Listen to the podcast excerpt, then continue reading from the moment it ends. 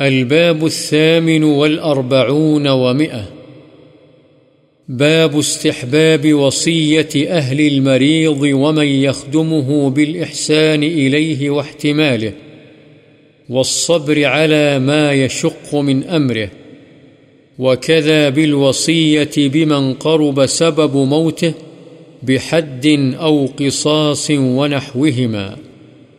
مریض کے خاندان اور اس کے خدمت گاروں کو مریض کے ساتھ اچھا سلوک کرنے، تکلیف برداشت کرنے اور اس کی طرف سے پیش آنے والی مشقتوں پر صبر کرنے کی تلقین۔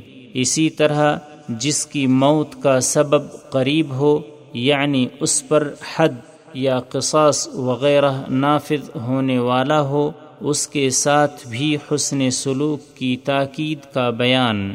عن عمران بن الحسين رضي الله عنهما أن امرأة من جهينة أتت النبي صلى الله عليه وسلم وهي حبلى من الزنا فقالت يا رسول الله أصبت حدا فأقمه عليّ فدعا رسول الله صلى الله عليه وسلم وليها فقال، أحسن إليها، فإذا وضعت فأتني بها، ففعل، فأمر بها النبي صلى الله عليه وسلم، فشدت عليها ثيابها، ثم أمر بها فرجمت، ثم صلى عليها.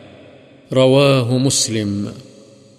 حضرت عمران بن حسین رضی اللہ عنہما سے روایت ہے کہ جوہینہ قبیلے کی ایک عورت جو زنا کے نتیجے میں حاملہ تھی، نبی صلی اللہ علیہ وسلم کے پاس آئی اور کہا، اے اللہ کے رسول، میں جرم کا ارتکاب کر کے حد کو پہنچ گئی ہوں۔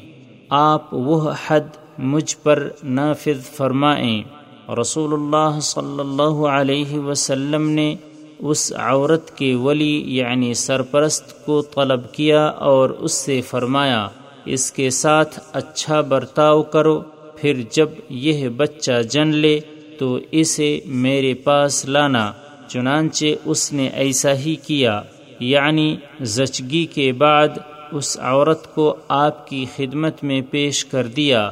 تو نبی صلی اللہ علیہ وسلم نے اس کے متعلق حکم فرمایا، چنانچہ اس پر اس کے کپڑے مضبوطی سے باندھے گئے، پھر آپ کے حکم سے اسے سنگسار کر دیا گیا، پھر آپ نے اس کی نماز جنازہ پڑھی۔